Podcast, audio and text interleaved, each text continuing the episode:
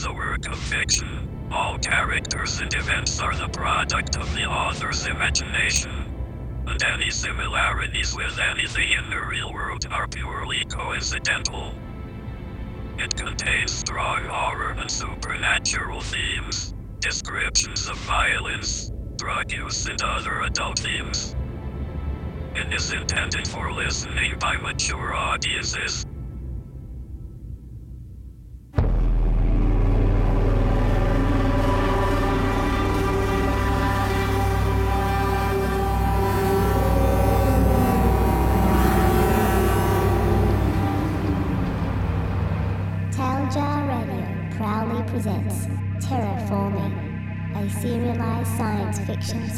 Experience, written, produced, and performed by Jasper St. Auburn West. West, West, West, West. Chapter 1 Bird's Eye View.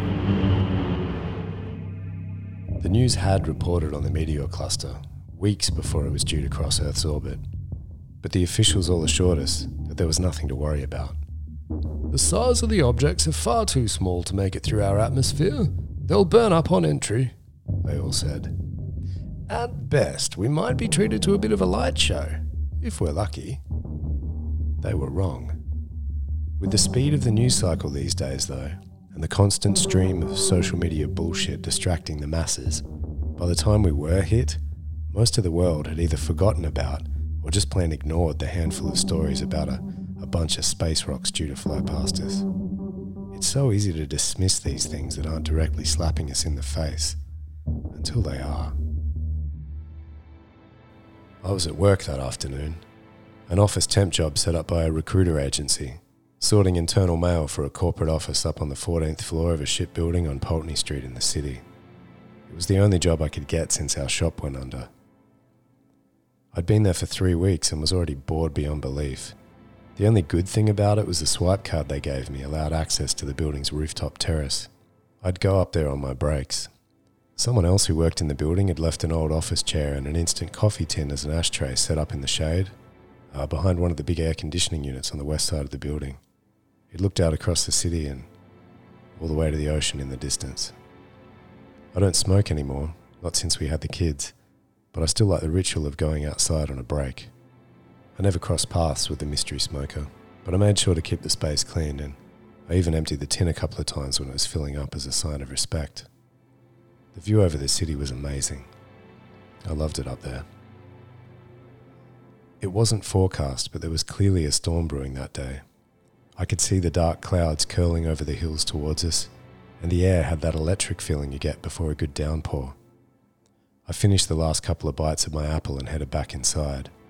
I'd ridden my bike in that morning and wanted to get out early if I could, try and beat the traffic so I could get home before the rain hit.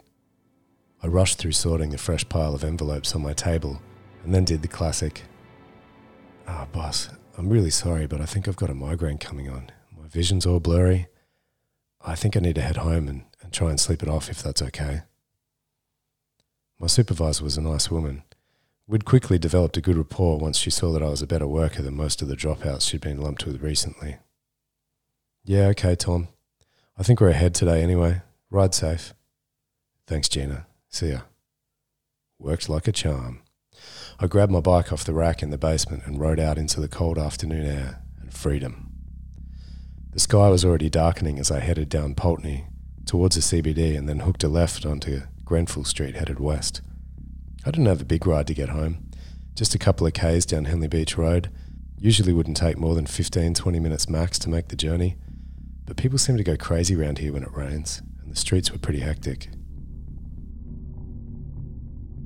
I weaved my way to the front of the pack as the rest of the traffic stopped at a light, catching a glimpse of more than one depressed looking commuter locked in the lumbering city buses. I felt like a crow gliding past caged parrots lined up on the balconies of an apartment building. They could definitely see what they were missing out on.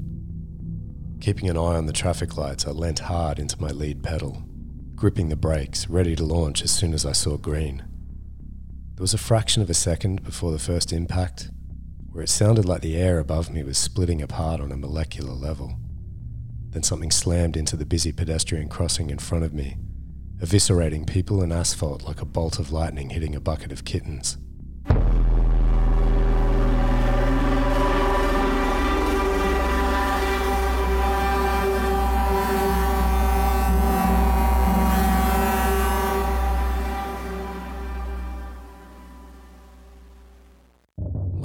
Cracked in two as the back of my head bounced off the bus behind me. I vaguely recall my face hitting the road, then black.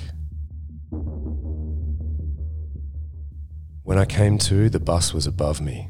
It had driven forward over my bike and was slowly crushing the side of a taxi that had become wedged under its front end, grinding forward like a rhino scratching itself on the side of a safari jeep as the bus's engine throbbed. I could see someone's arm twisting unnaturally between the two vehicles. I don't remember hearing anything at first. It was almost as if I was watching a film with the sound turned down. But I'll never forget the smell. It hit me like a fist in the face, a burning, acrid stench that instantly triggered my gag reflex. Then the pain hit me. My body involuntarily curled up like a squid on a hot plate as I clawed at the fragments of plastic and styrofoam still wrapped around my head, running my fingers over my scalp to feel for damage. There were lumps where they shouldn't be, and my hand came back bloody, but it didn't seem too bad. Another impact shook the ground. It must have been close because I could hear screaming from the passengers on the bus above me. The force either took out the bus windows or a passenger had smashed the emergency exit as a shower of glass shards fell across the road to my right. My senses and basic survival instincts came back in that moment. The bus above me had shifted the taxi enough to lurch forward another few feet. I had to get the fuck out of there.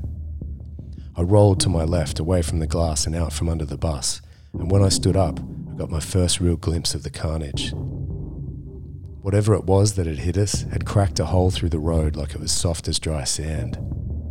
There were 10 or 15 pedestrians scattered across the street, some sitting stunned or cradling wounded limbs, but they were the lucky ones. The other impact I heard must have hit the facade of the building to our right.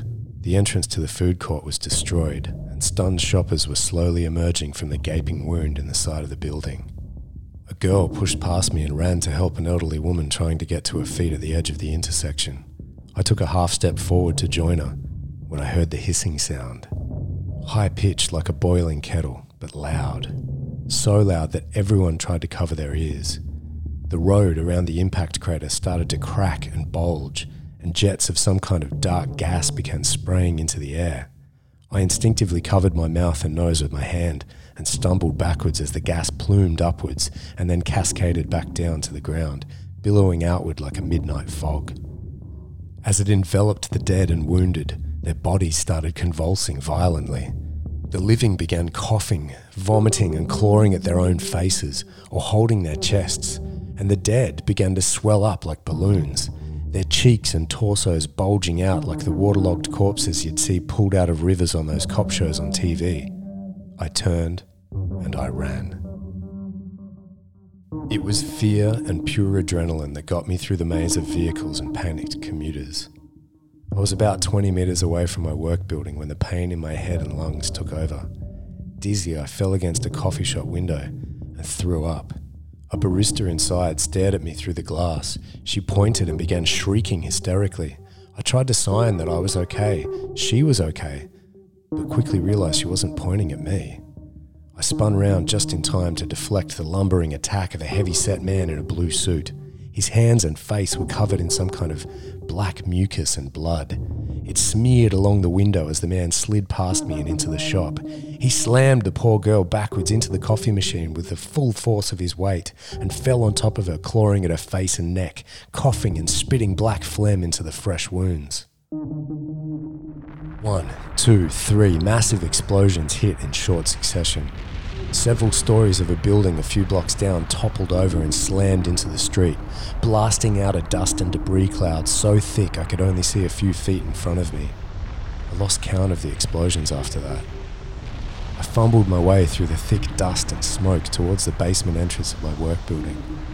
There were fleeting gaps where the visibility opened up in pockets, revealing chaotic vignettes.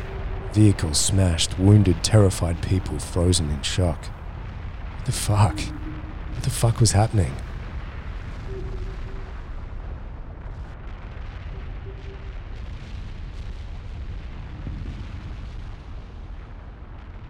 I felt my way along the steep ramp down to the basement parking garage. The air cleared as I went deeper inside, the fluorescent lights flickering on and off as the ground shook with more and more impacts outside. When I reached the door to the stairwell, there was a young Indian mother with her son in one of those lightweight strollers, and an older woman, I guess the grandmother, crouched in front of it. When she saw me, the young woman pulled the stroller back up against the door and moved her body between me and the others protectively. The boy started to whimper. I held my hands up in a non threatening gesture and shook my head. It's okay, I said. It's okay. I, I work here. Her shoulders relaxed for a moment, and then the ground shook hard. I dug through my pockets looking for my swipe card. Thank fuck, I still had it. Let me past. it. The stairwell will be safer. I, I think that there's fire doors, I said. The woman just looked at me, then shifted her eyes back up towards the ramp. The slap of multiple feet running at pace echoed through the basement. As the lights flickered on and off, I caught sight of them. A pack of five or six people blindly running down the ramp towards us, their bodies contorting and limbs flailing as they ran. At least one of them was coughing, a barking, whooping cough that sounded like the flesh of their lungs was disintegrating with each breath. Move, I yelled pointing at the swipe card in my hand. Luckily, the power to the security system was still live. The door beeped and the lock sprung open. We just pulled the front wheels of the stroller through the gap and slammed the heavy door shut as the first of them crashed against it with bone shattering force.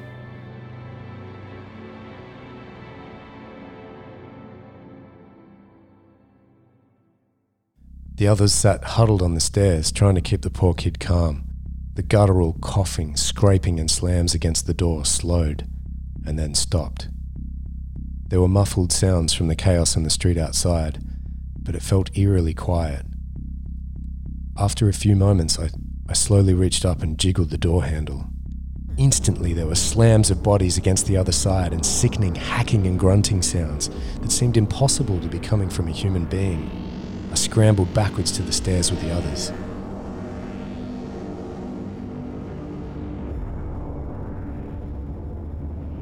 The rubber seal between the door and the floor was aged and curled inward. A slim tendril of dark gas slithered through the tiny gap and curled upwards slowly in the vacuum of the stairwell. Fuck.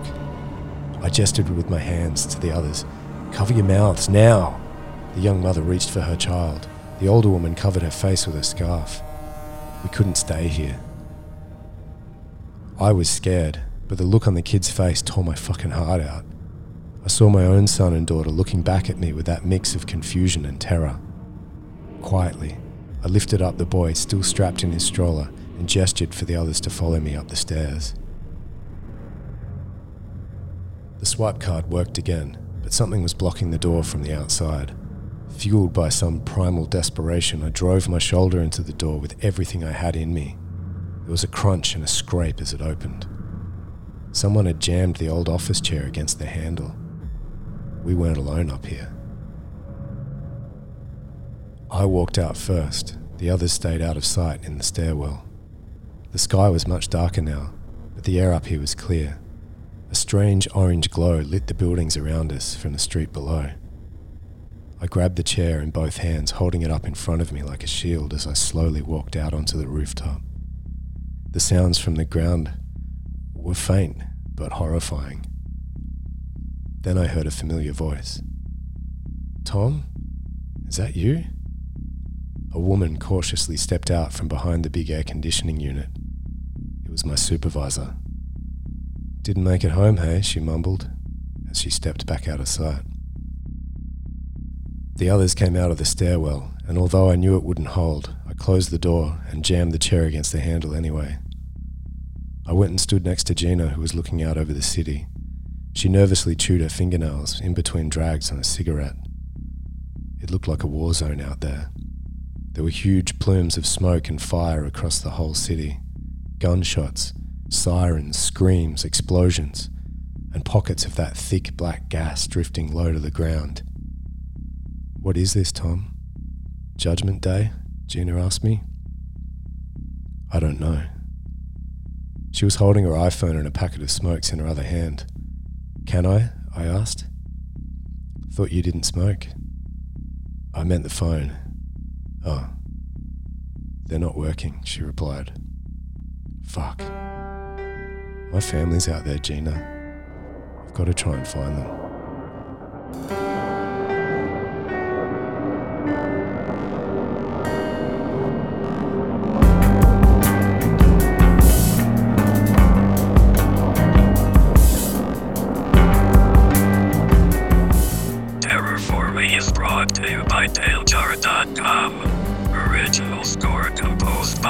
And Subgusto.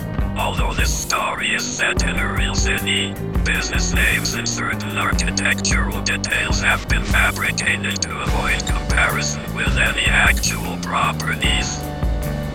For more information, please visit tailjar.com forward slash terraforming.